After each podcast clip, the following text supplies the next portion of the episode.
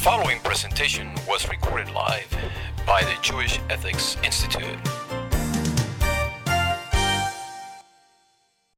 Okay, good afternoon, everyone. Um, I missed you guys. We haven't seen each other in a while. So today's topic is um, not necessarily in that order Madoff, Ponzi schemes, and investment advisor liabilities. Or we can change the order if you'd like. Good afternoon. Um, so, um, as we know, these past couple of years. Look, everyone knows it. Napkin, please. These past couple of years have not been so good for um, investors, particularly in Houston. We've had our own our own Madoff. Um, what was the name? The guy across the street. Uh, it's not across the street Oh, here. Stanford. Stanford, Stanford, right? And uh, there's a lot of questions. Obviously, the question where we want to discuss today is the liability on the part of investment advisors, meaning not in the sense of when there's a question of of um, wrongful intent. If the person had wrongful intent, there's no question. Um, that that's not what gonna, that's not an ethical dilemma at all, and there's no real question there. In that scenario, obviously, the person would be liable if he did something um, with wrongful intent. The question is when there was no wrongful act that was committed, no fraud, no willful intent. Um, this guy really thought he was giving you good advice as your investment advisor, and things go sour. Either um, it's just a bad investment, or many times, um, as over the past couple of years, there's actual cases where he um, gives the money to another money manager who then commits fraud, but not he unknowingly did not know that the second money manager was was a scheme. Um, so again, there was no willful intent there, and the question really becomes: Is there liability on the part of of the investment advisor um, to that somehow we can hold him liable and and there's recourse to collect the funds that were lost? We only, I think we only have one investment advisor in the room. You one, Mark used to be. Excuse me. Used to be. Okay. Why'd you get out? Huh? Did you get out because of the I got caught cheating. Okay. Okay. Just kidding. So, Billy, Yes. you want to you, you want to plug your company before we start because afterwards you're not going to be able Oh, well, to. You work for yourself. What, what can I say? We are honest. What's uh, you work for yourself? You work for I work, uh, I'm one of the founders of the company, and, and uh, what's the name? it's called Abacab, uh, Abac- Abacab Asset Management. And what you know, this this all these things impact us when, with uh, new and potential investors. They, they say, how do we know you're not a Madoff and you're not a uh, you're not a Stanford? And it's uh, it's it's easy and it's tough. I mean, there's some very clear differences, and there's some things that they were doing wrong, uh, or things that raised red flags that, that people should have noticed. Uh, but you know, anytime you give someone your money, it's a little act of faith, and, and you know, people say, "How do we know you're not being an Argentines?" And it's uh, and uh, we, we have internal controls and so on and so forth. So it's um, so you know we, we can get into that. But you know, the thing thing that was clear about Madoff and both Stanford, two things. One is they is they were essentially their own brokers. So so, so they were doing their own trades, and there was no outside company that they were doing the trades. To monitor them. Because you know ours go through Goldman Sachs, and there's almost no way we can. I can't even think of a way we can manipulate that if we wanted to. Well, I don't know if these. I don't know if I'd say that. Yeah, I don't know. Well, I don't know if I'd say that these days. Well, no, Goldman Sachs does those other things, and, and there, there are parts of Goldman Sachs which I think are criminal. But but their brokerage operation, you know, if we trade Microsoft, you know, we can't get them, fool them to think we we traded Microsoft when we didn't and pocketed the money. It's impossible, essentially. And the other thing is is real investment people don't have consistent returns. You know, both Madoff and Stanford. They were, you know, it was the same every single month. They were getting X percent, X percent, X percent, and no real world investor ever can do. It- you know, it's, it's Saying that's a red flag in itself. That's not, and there are many others, but know, there's a lot of. Uh, Okay, so we'll, we'll talk about that. So, okay, so let's let's deal with some scenarios here, just to understand what the question we're trying to to answer. So, scenario one: Client invests with a broker who was, we're on first page here, that one, Mark? Okay. Client invests with a broker who was supposedly managing certain assets, and unbeknownst to him, the money manager invested in another fund, which became investment gone bad due to fraudulent activity perpetrated by a second money manager. How does Jewish law address this situation? That's question number one. I don't know, by the way, anything about the legal aspects of it, so if anyone wants to help us out here, you know, as far as what we're going to discuss and contrasting that with the secular law, um, you can help us out because I, I just know about the Jewish don't know the other part. Um, and the question here is, is obviously obvious question: Is there a liability? Is he liable? Meaning the first, um, the first broker, is he liable for providing bad advice in the sense of where to put your money? He he made that decision, or he told him that, maybe even notified him. Didn't know. In this case, I think I wrote he didn't notify him.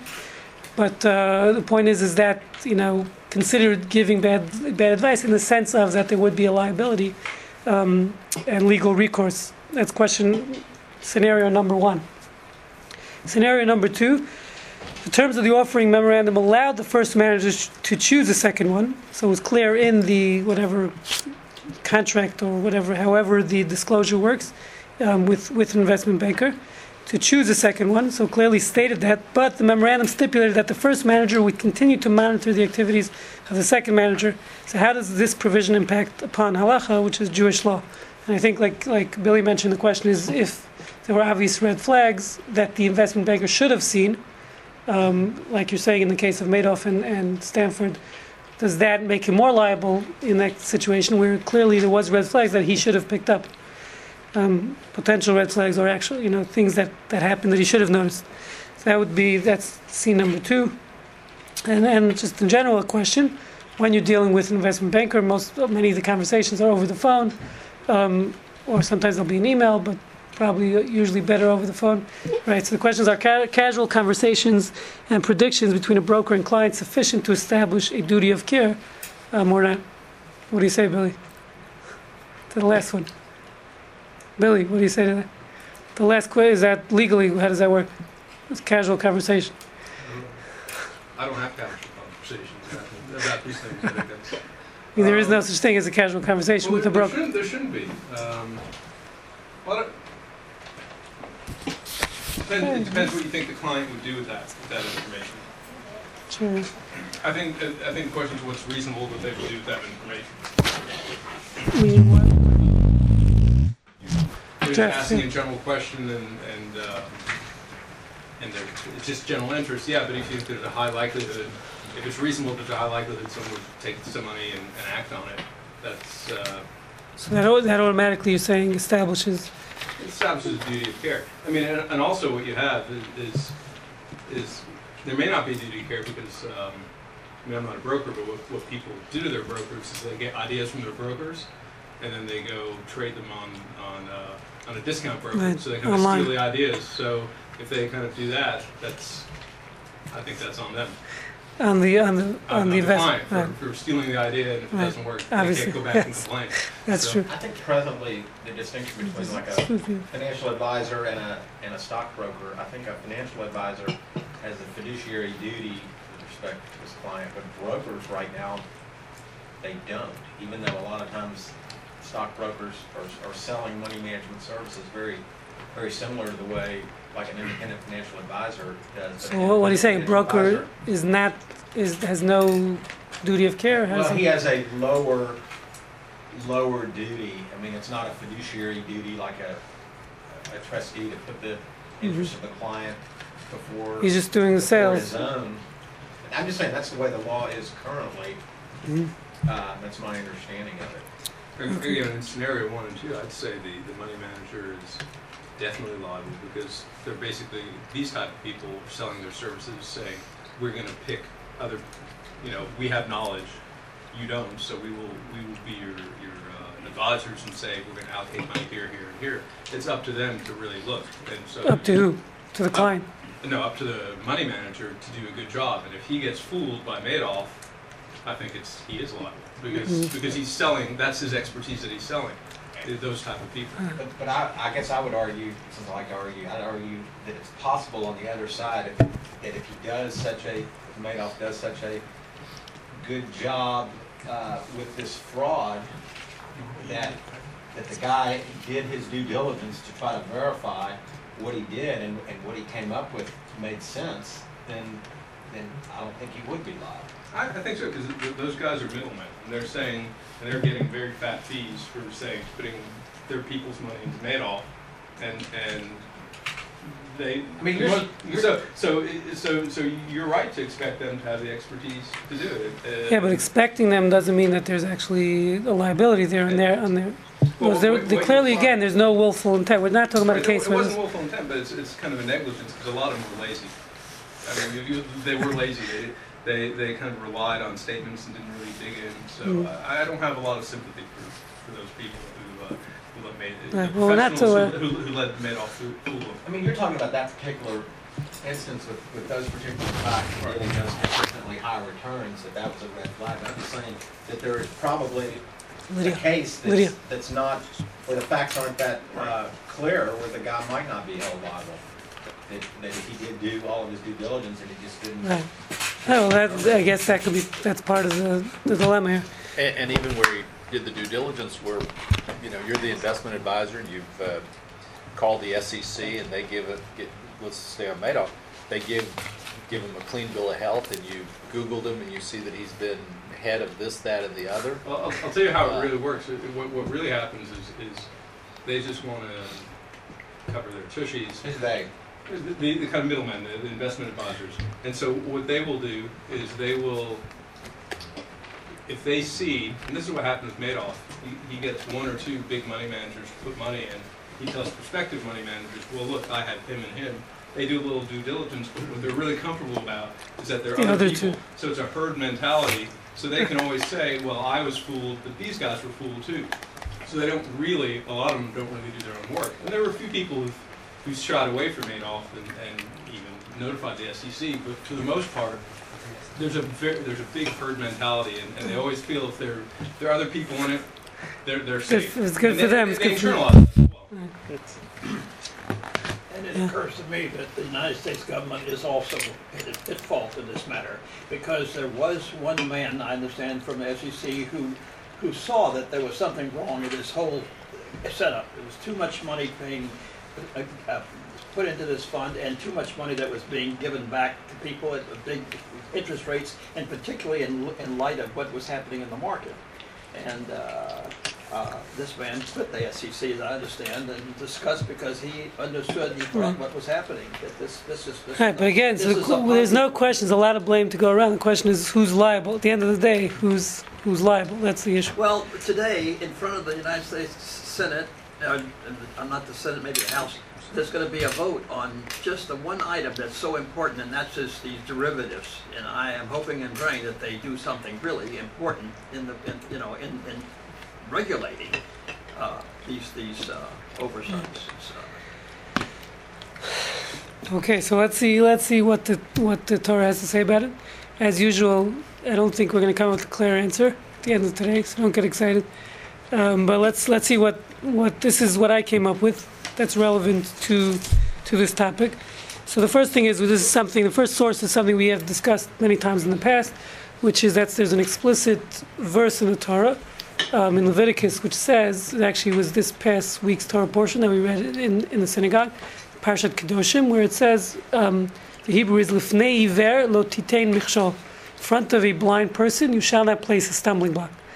Okay, and that's that's uh, we've I think we've discussed it many, many times in the past. I won't get into all the details, but basically, the, in a literal sense, it means don't put a banana peel in front of a blind guy, um, and that that is a biblical violation, by the way, in case you think of doing that.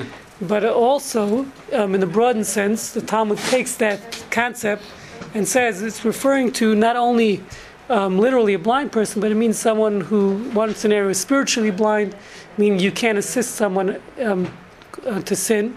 Right? If someone doesn't know spiritually what's proper, what's right or not, um, that's one sense. But also, the Talmud expands it to mean giving bad advice. That means if someone is blind, they don't know what to do, and they come to you and ask you for advice, okay, and you intentionally give them bad advice. Let's say they, they ask you, um, should I sell the house? Should I sell my house? Should I sell my property? And you want that property, so you advise them, even though financially it's probably best for them not to sell it, you want them to put it on the market so you can go and, and get up, scoop up that property. So that would be intentionally, that would be a violation of this biblical law called you're placing a stumbling block in front of the blind. They don't know the markets, they don't understand what to do, and now you're giving them advice, um, intentionally bad advice. Okay, so that would be a, a clear violation of this concept, and that's the second quote um, from the Medrash. The Medrash says, "What does it mean before a blind person?" And this is one of the interpretations. Again, there are a few violations of this.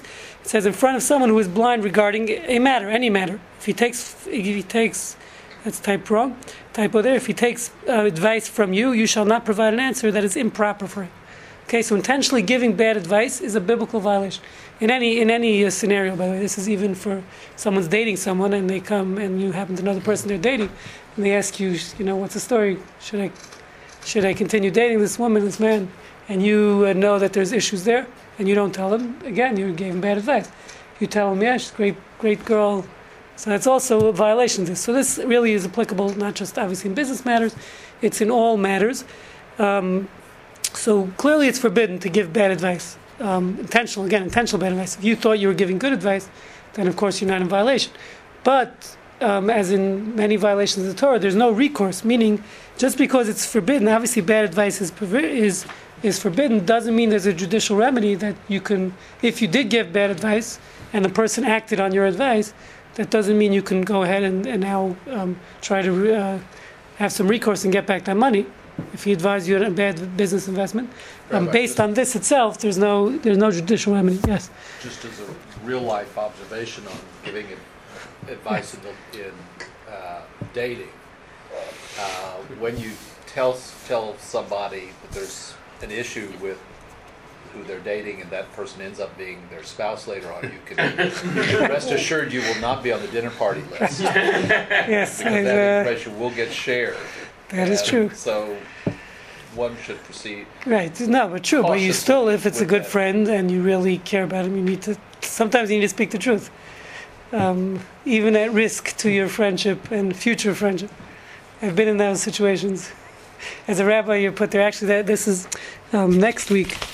It's. Uh, I don't want to plug my own class, but next week actually I'm doing for attorneys, which is suing your rabbi, clergy malpractice, um, which is a similar, actually very similar to this issue. That's why I chose to do it together because it's the same question: Is there liability for a rabbi if he gives bad advice? He gives people come to for marriage counseling, and you give the wrong advice, and then later on they come back and they want they want recourse. Gave me bad advice or bad business advice. So it's a similar question there. Not not that rabbis are investment advisors, spiritual investment advisors, but the, you have the same question, and there, many rabbis today carry there's insurance um, for. They carry malpractice insurance? I, I don't know specific rabbis. I know as Torch we have malpractice insurance um, in gen- for the organization, um, but I'm not sure what it covers. If it covers bad advice, I, I, never looked up that. But there is an issue. I mean, uh, how do you Mi- could Missing be? the morning prayers. Um, no, there's, there's as a nonprofit. I think we're required to have it actually. Um, if you have a board, um, because the board doesn't want to. Right, the board of directors doesn't want to get sued, so they want to. it, But I don't know how you can. Right, so I'm not sure how that works. Directors and officers Right, they have to- But in any case, no. There's also there's and there's the whole issue of breach of confidentiality with rabbis. Let's say rabbi should he breach in cases where, let's say, like you're saying, he knows something about someone's dating someone in the, one of his congregants. He knows something about that person. Should he is he obligated? Should he breach confidentiality? Should he not? Something was told to him in confidence. Better not. Yeah, but if they get married and this person has AIDS, okay, you're gonna. I don't. You know, how could you not tell them? They're dating someone who you know has a communicable disease. You get, you're not gonna tell them. You probably aren't gonna know that. You never know what rabbis know. You'd be surprised what rabbis know. You that get- deadly disease?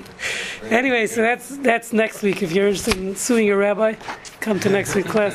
After this, Um, class, we might need it. So, so uh, but but getting back to this, so so the point here is that even though there's clearly it's forbidden to give bad advice, there's no question about that. That's a biblical prohibition. As we're saying, um, bad advice is forbidden. But um, again, the the advisor is not liable. Meaning, in a case where someone gave bad advice, just because it was forbidden, which is very clear, that doesn't necessarily make the person liable, and there's really no judicial remedy as far as this prohibition is concerned. Um, and the reason is it's a, the concept, is, which is a very important concept to understand in all in Jewish tort law in general, it's there's something called grama or garmi, which is which is I think we've mentioned here in the past, which is if I just cause a loss, but I didn't actually do a direct act to cause your loss, that's not called. There's no obligation of damages, even though of course.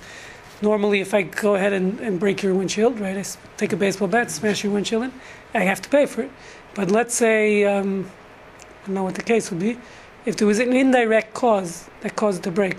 In law, in law, it's called the proximate cause. That's the one that's Okay. liable, and you're talking about not proximate. And not, and not proximate is not liable. Right. Right, so I don't know if it has the same criteria, know, but the- similar the concept. Events. Right, and exactly. So, so, so in many cases like that, um, for example, even though the Talmud discusses even, and actually relevant to, to investing, let's say I destroy your stock certificates. Okay? So now those, inherently, they had no monetary value, right? The certificates themselves are not worth anything. So even though I went ahead and destroyed them, now, and you don't have no proof, whatever, whatever the scenario is, you have no proof, let's say, you can prove that you own those stocks anymore. So there's a big monetary loss to, to you and I caused that loss. But again, that wasn't that wasn't direct, since I didn't destroy anything of value. That would be one example that the Talmud talks about: it's destroying um, contracts or documents. So there's no inherent value in a, in a document. It's worth the piece of paper it's written on, value-wise, um, and therefore that would be a, case the Talmud talks about. Let's say I burn a check. Okay, take your check and burn it. So there's no inherent value. I don't think. Um, I don't know how the monetary system works, but there's there's no inherent value to that check. It's a piece of paper telling you that the bank owes you X amount of money, right? But there's no that check itself. That document has no inherent value. That would be a, a classical case that Talmud deals with indirect cause. If you look at the bottom here, quote number four. If you skip down to four, that's that's another classical case that Talmud talks about. Is and, and it sounds strange. It doesn't sound so PC, but, but this is what the Talmud says. Ra- Rabbah said, in the case of one throwing a vessel, this is a famous case. Um, actually experienced this if you live in New York um, and you live on a high floor, when the movers come, so many times they don't want to take the furniture, it doesn't fit in the hall, you know, very small. So they actually put like some kind of uh, you know, mattress down at the bottom, some kind of foam thing, and they throw stuff out the window. It's New York City, if you live in the, in the city. So this is the case in the Talmud where it says someone was throwing a vessel from the top of the roof while there are mattresses down at the bottom to cushion the fall. So he was throwing stuff down, mattresses down at the bottom, and uh, someone's walking by, and he has the things in the air, he pulls out the mattress. Okay, so the thing smashes to the ground, smashes into pieces. So Talmud says, uh, even though you think that's considered he destroyed the object, it says even if he who had thrown or removed them himself, there is an exemption. The reason is that at the time of the throwing of the vessel, his agency had been void of any, any harmful effect. Okay, so the guy that was throwing off, when he threw it out the window, it was going to land on the mattress. Everything would have been fine. Okay, so so uh, the guy coming down now taking the mattress, he's not considered. That's not considered a direct damage. The Talmud says, and he's not liable to pay for the pay for the object. Okay. The guy who threw it off. Well, both. It's actually both. The, guy who, threw it the off. The guy who moved the mattress. Is, Yeah, it says also uh, that's it's debatable, but let's assume for argument at this point for arguments, He didn't Say- wake up, he he wasn't liable. God, hey, all I did was pull away a mattress. I didn't do anything wrong. I'm allowed to move the mattress.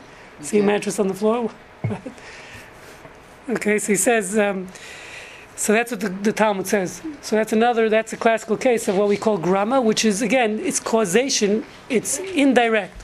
And anything, by the way, anything that happens, it's good to know this. And even a, a sin, if you do an act, an indirect act, which is only causation, even murder technically, um, you're not you're liable. Actually, in murder it might be different. You're considered a murderer, but it's not a capital crime. Ca- causation is always well, what was the word you used, Billy? Um, Proximate. prox- non-proximate. Yeah. In- Intervening cause or something. Right. In- So it always cause. brings it down one level, even if in certain cases you might be liable. It'll still bring it. And damages, like we're saying, you're not liable. Clearly, in murder it would be considered murder, but it wouldn't be a capital crime. If let's say I caused someone to be killed without actually killing, okay, hire a hitman or I stick a lion on him, my Doberman. So so that wouldn't be a capital crime in, in Jewish law. It would be causation. You caused him to die, but it's not full-fledged murder in that sense. Okay, so but here we're talking about let's stick to the damages. So that's so as far as that's concerned, that would explain why there's really, like we're saying, no judicial remedy as far as the fact that you gave bad advice. The problem is, uh, if quote number three here, in light of that, um, we need to understand this quote, which is quote again from the Talmud, Tractate Baba Kama, which is the, the tractate dealing with all types, all the tort law.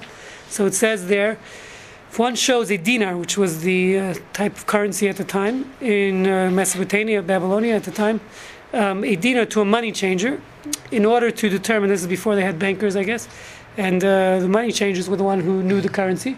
So you show him this this dinar, you're doing a deal with someone, and you want to make sure that the, the money's not counterfeit. Okay, so counterfeiting is not a new trade; it's been around for thousands of years. So he shows him the dinar, and he says to determine whether it's good, so that he may accept it. Um, should he accept it or not in this deal, in this business deal he's doing? And the guy says the money changer tells him it's fine, it's a perfect uh, dinar, it's not counterfeit, it's good to go. And this guy goes ahead and does the deal, and he gets thousands of dinars. So the Talmud continues. It turns out to be bad. So what happens now if it turns out to be bad? So it brings two opinions. It says one Breita states that if he's an expert, he's absolved from liability for recurring damage resulting from his advice. While if he's a layman, meaning if the money changer wasn't an expert uh, money changer, just a guy who's doing it on the side, black market, whatever the case is, so then he's not liable. Okay, which sounds the opposite of conventional wisdom. Saying the expert is not liable, the layperson would be liable if he gave him bad advice about the whether it's counterfeit or not. That's one Breita. It continues. However, another Breita states he is liable regardless of whether he's an expert or layman. Okay, Rav Papa stated the statement that an expert is exempt from liability relates to those like Danko and Isser, who these were two expert uh, money changers, who have no need for further training. So what? So what was their error? They erred in appraising a new coin which recently had been minted. Okay, so how could they err if they were such experts? So, like as you know, they're printing new hundred dollar bill with Obama's picture. I mean, with uh, um, whose picture on it? Frank. Still Franklin. Franklin. Okay, um, and uh, and you know, people. The, they, the reason they're doing it is because of the counterfeiters. So if someone hasn't seen the new hundred dollar bill and they assess it, you know, so it's not the, again. There's no negligence there because they didn't know it had just come out. Whatever the case was. Yeah, but one would say, I've never seen that before. I have no idea. Oh, um, it's a good point. So, so And if anything, the experts held to the higher standard, not the lower. Yeah, Because I the I expert- understand that. right. So, so this is The expert problematic. Is supposed to know and, Right. um, if he- Hold yourself as an. Didn't know, right? Right. So, so, so the way I understand, I don't know the answer to your question. I don't know, um, but the answer. So the way I understand the first part, meaning the first Breita, which is saying that the expert is is not liable and the um, and the layperson is liable. So first of all, you understand the analogy I'm going to try to make here. Obviously, this is the question here as it refers to an investment banker, an advisor. Um, can we apply these same rules? So, so the, the way I understand the logic is that if someone is a professional, is an expert in the field, and they're advising you whether it be stocks or, or other forms of investments, in this case counterfeit bills, so they're, there's no negligence on their part. The fact that they're trained properly and they, they did their best and there was no ill intent, as we said, um, assuming again there was no red flags, that's a different issue. Assuming they did their due diligence and they did the right thing and they made a mistake, so they're not liable. They didn't do anything. There was not. There was no negligence on their part. If a layperson, if, if let's say someone comes to me for investment advice, and and I give them investment advice, that's negligence on my part because I don't know anything about the markets. And What You about know- the person who's asking it? someone saying that's a good question. But the point is that, that that's the way I understand the first statement here. Meaning the fact it's against conventional wisdom, but it makes sense if you think about it. The fact that a layperson is giving advice on something that he shouldn't be, that's negligence. Okay, if the expert is giving advice, so he's doing his job. He's supposed that's what he does. He does, and and there's risk involved. Sometimes you give advice, you might give wrong advice. But when you have a layperson, or or in my case, let's say a rabbi, giving advice somewhere they shouldn't be, and I can tell you I'm guilty of this, um, in, in different scenarios. Um, people come to me for marriage counseling. You know, what do I know about marriage? I don't know, uh, but uh, but the point is, right? So You might want to up that insurance coverage. Just as a, It's being taped. right. So as I'm saying, I read a couple of books to it. No, I'm not sure. Seriously speaking, it's bother. It's it's a problem today. Mo- Every rabbi, most, I would say, a good part of rabbis' jobs today is dealing with, you know, marriage counseling, and most rabbis are not trained in the field. and it's and maybe they should be. That's a it's a different point. But the point is that that you know sometimes I'm thinking why are they coming to me? I'm, I'm, you I'm not. defer to your wife, and that was smarter. That's that's a good point. I do that. Um, but the point is that uh, no, I'm saying so. So there is a negligence on the, on behalf of someone. who- Someone comes to you for advice, and you don't really know.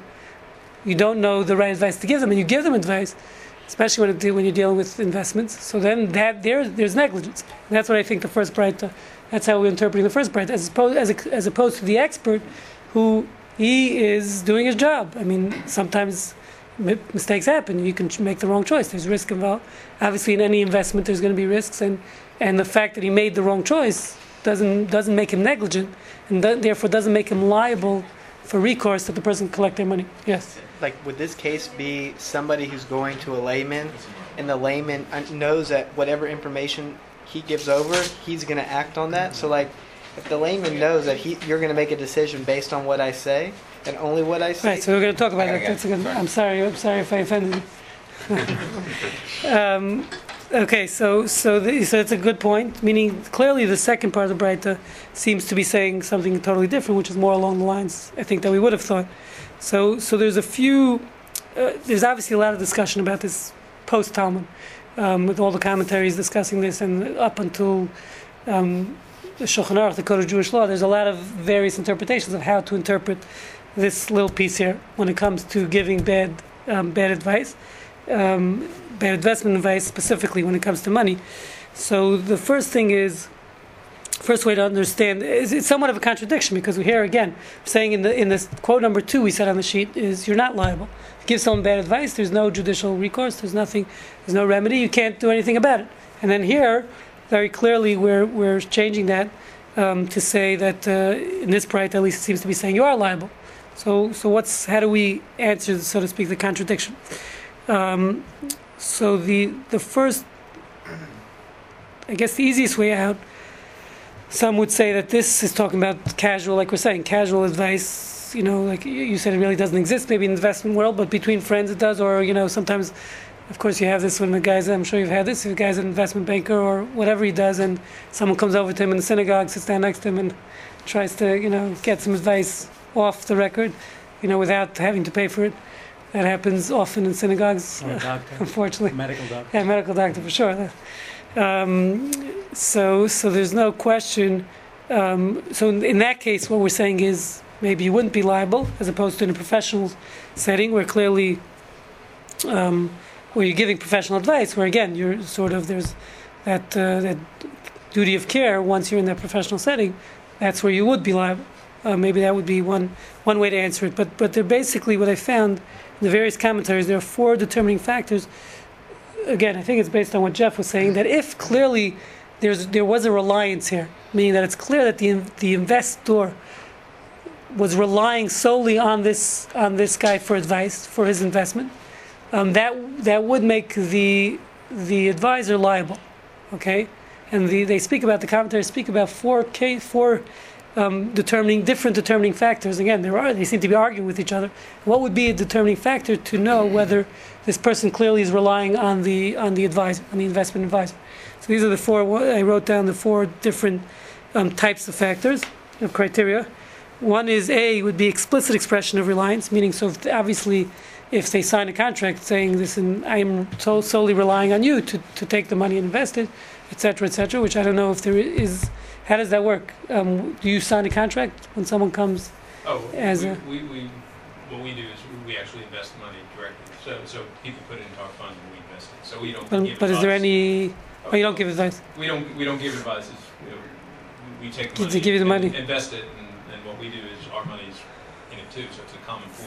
So, Mm. uh, so we don't give advice. The only advice we give is invest with us. And then, uh, and, uh, after that, we And take what, it. what I'm saying, is it contractual? How does it work Oh, when, yeah, the, when a there's- client comes in? Yeah, they sign a big stack of things that our lawyers have prepared, yeah. So it is contractual and, and, uh, Right, so I don't Yeah. know how this would work yeah. practically. He, um, Right. what, what they seem I- to be I think saying is, In most cases, there is something that people sign even in a different type of relationship where, so that's, so your scenario is more like power of attorney. They're giving you their money and saying you can do whatever you want right, in a certain sense. right, and, yeah. Okay. So here, what they seem to be saying, if somehow if there's explicit expression of reliance and saying solely I'm relying on this advisor, in that scenario, um, then uh, then clearly the, the advisor would be liable, and, and if there's a loss, okay. Um, B is apparent reliance based on the circumstances. Sometimes just by, um, um, let's say it's obvious, for example, yeah. that- that's- Sorry. That's not quite right where, where you reach the conclusion if there's a loss.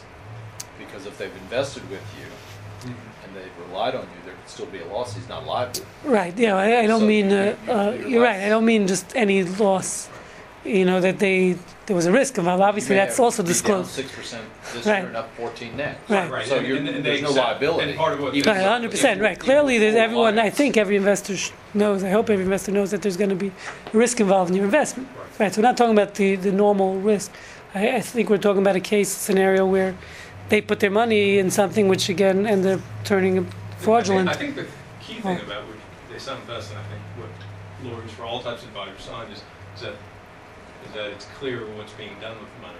So, so for us, it's clear that we will invest it directly, we would never give it to someone else to, to manage.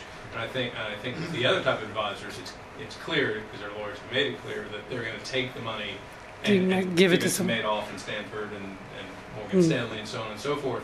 And I think that sets up a reliance of their expertise. And, and again, there's a acceptance that those may go down because investments can go up or down. But Right, but there's no, but again, and- and right, there's no acceptance of if you lose everything, meaning the normal risk wouldn't be that there's fraud involved. Right, right. So that's- that's where the- They're kind of, uh, I think there's implicit, probably explicit, that they are looking for things like fraud and they're selling their expertise in, in Right. in that matter, which many people don't have. Exactly. So, no, so David, you're right in your point that, of course, doesn't we're not talking about the normal loss and risk involved in investments.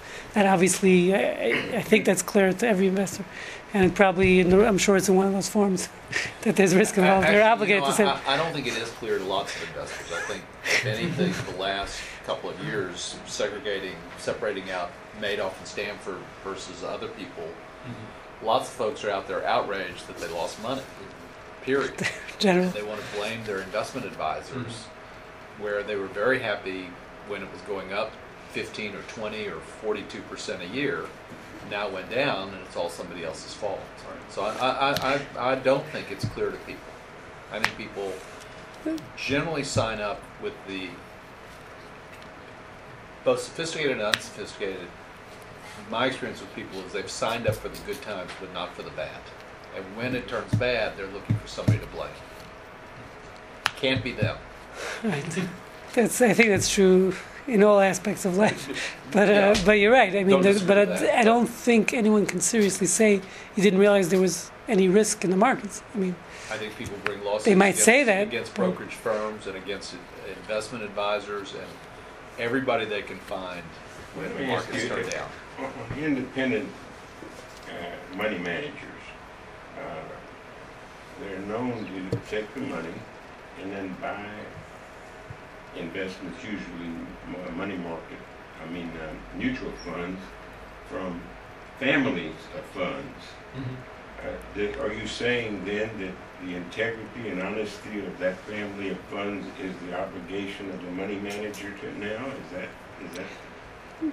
To a certain sense, if you're giving what we're, at least according to Jewish law, what we're saying is, according to this opinion, if you're giving them the money solely relying on their, on their discretion as to what's considered a good fund, meaning not, again, not your standard risk. If there's, we're talking about in a situation where there was a fraud, where something happened to the fund that they invested, something other than the standard risk. Money managers are not, are not uh, really doing any diligence to check out, say, American funds or. That's the problem. That's what we're saying. Is Is it- Say is the it up to the, uh, common investor? Problem there You know, these fund these guys are managers? If I work of for funds or UBS, certain funds. I invest And in a lot of these UBS funds funds. overlap what they do. You can get I won't go to Morgan Stanley. uh, So I Second sell. answer. Vanguard or a I hear you variety saying. of other family of funds, they cover the same things. But they get kickbacks from certain families of funds, and you'll see many times we've had clients come to us and, and they say, well, look what we have, what we think, and I say, well, did you know that your money manager, above the fee you were getting, was getting X, you know, percent from, from the family funds. No, we didn't know that. And there's the same type of fund that if you, that has lower fees because they're not paying. So there, there's a lot of, um, to me, that, that, that- that's the more, that's the more common ethical problems. You know, Madoff and Stanford are, are exceptions and outliers, but, but it's the day-to-day things that are very, very common that, uh, are to the uh, disadvantage of, of average investors. And, and that's extremely common. And if So you get what, which lower part missed out? What's extremely common? that, that, that people don't get the best returns because their money managers pick funds that give them uh, Better kickbacks, right. essentially. I mean, that's- is what that's, you're they're saying? not. They're really not independent money managers. Like if I work for UBS, right. I'm going to sell everybody UBS funds, and I'm not. I won't even look at Morgan Stanley funds, right? right. So if I if I'm an investor and I really don't realize that whatever my investment advisor says to me is going to be what's on his list to sell, you know, you're you're you're, you're in the dark because I mean you're you're not open to everything in the market, and that's like, like That's the, exactly right. and- and the I- I would- of Would add to that, most people think that when they're calling UBS and the guy on the other end is knowledgeable, Mm-hmm. they don't know anything. I mean, they are sales, It's a sales hack. and all they have is whatever somebody in research Mm-hmm. sent them that day. So I know a guy who's a, one of the big firms, has been doing this thirty-five years. I'm not sure he knows how to turn on his computer. But, you know, he's got a line, he, he has a morning line of what that big firm has told him to sell. And of course, it's all their product. But that's standard in the industry And that's to a standard, but pe- I mean, but it really people- is. people don't realize. People don't that. realize when they call, you- just what you said, when you A call gatherer, UBS. right? you're A gonna- gatherer is not necessarily an analyst. Either. Right. I'm gonna get. You're- Very you're- you're people are truly independent. We did- You're gonna get whatever but that- UBS that's- is pushing that day. This is the norm. Yeah, that's Yeah. because that, that- I mean, I, I would I trust my money with UBS because I see them. I mean, it's like the biggest bank, let's say. Mhm. So why wouldn't I give my money to UBS?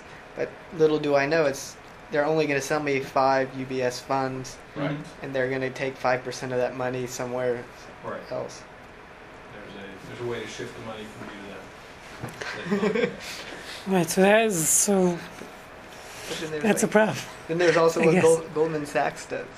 But again, so, you- and you're saying most people won't know that when they're calling you, you, Yeah, but yes, they won't know No one knows. UBS. Like Goldman Sachs, they were selling, you know, they could be selling like a mortgage-backed fund, right? You know, really saying, "Oh, this is a great product; it's going to go up." And then on behind the scenes, you see them betting against their own product that they're selling. So you don't, you really don't know what's going on behind They're, closed okay, doors. right. But see, they're, they're a market maker.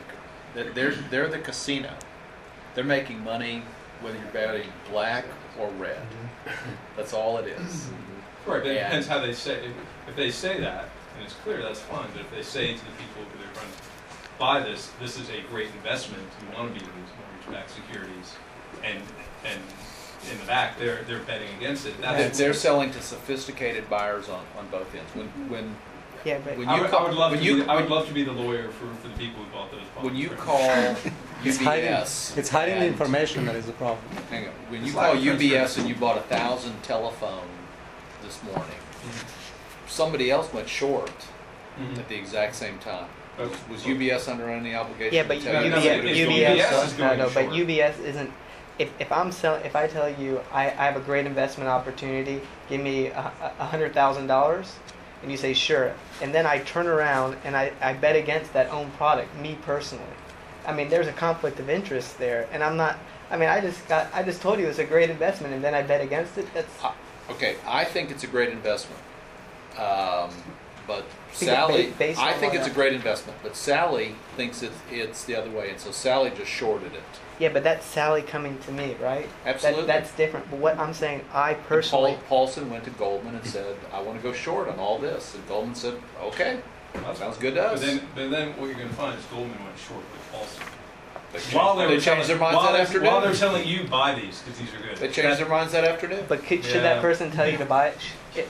If I advise you to buy something and then I turn around and do the exact off, opposite, I'm gonna. I mean, that you have to see that there there is an ethical thing there. I didn't give you good advice if I told you it's a great investment and then I turn around and bet against it. I don't think that people understand that Goldman is just the house. They are the casino. They they take black, red, and everything in between. They're on all sides of every trade.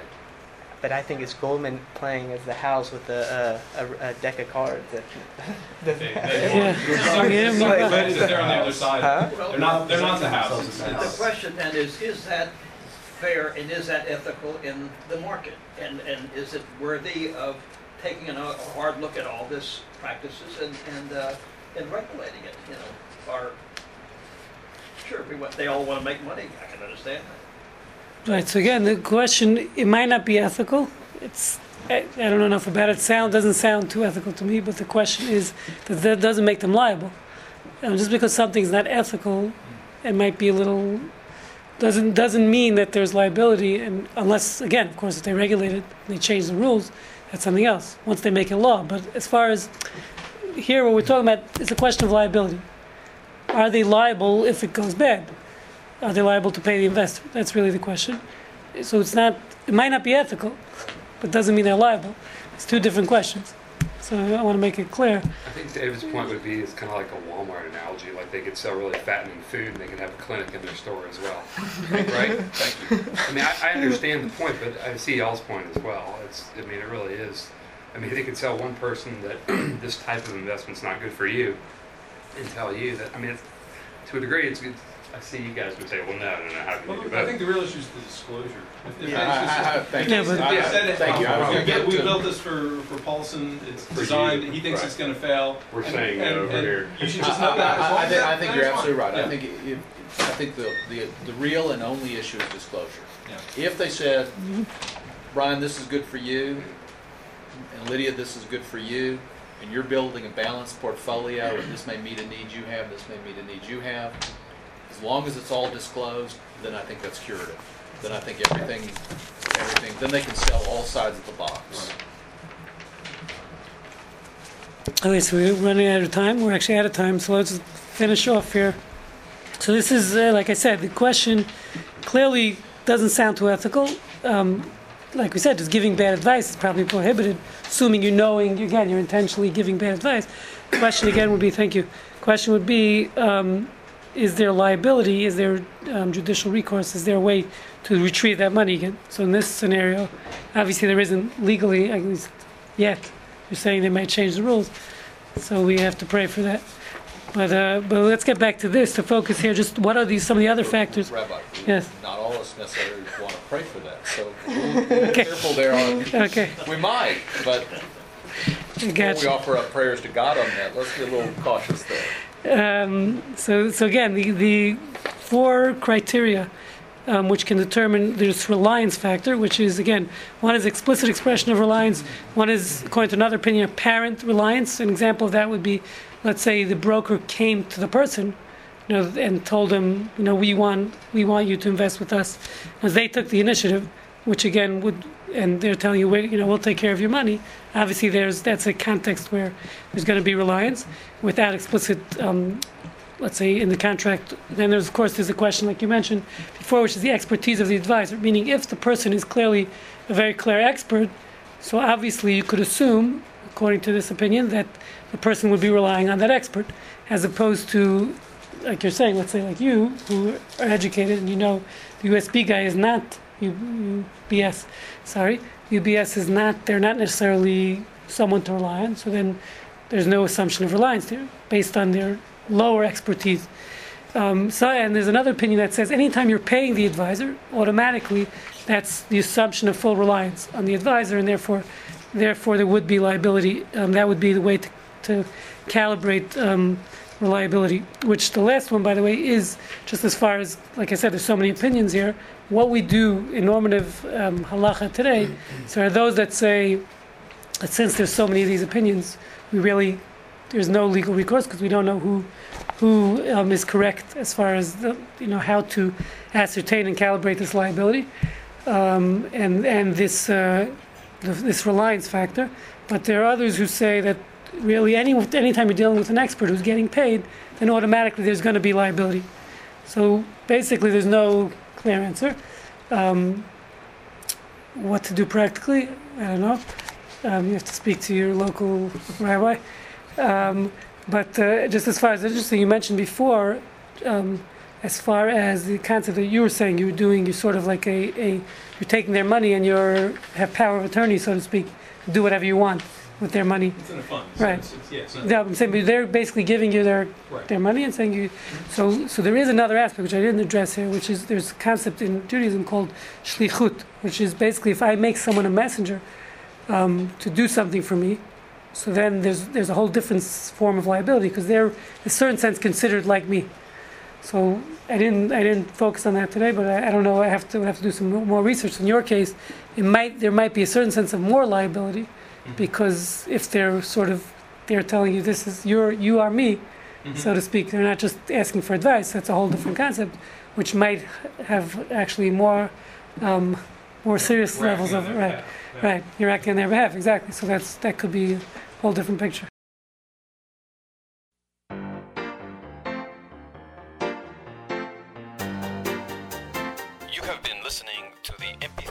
Project from the Jewish Ethic Institute. For a complete selection of our lectures, please visit our website at j-ethics.org. Shalom.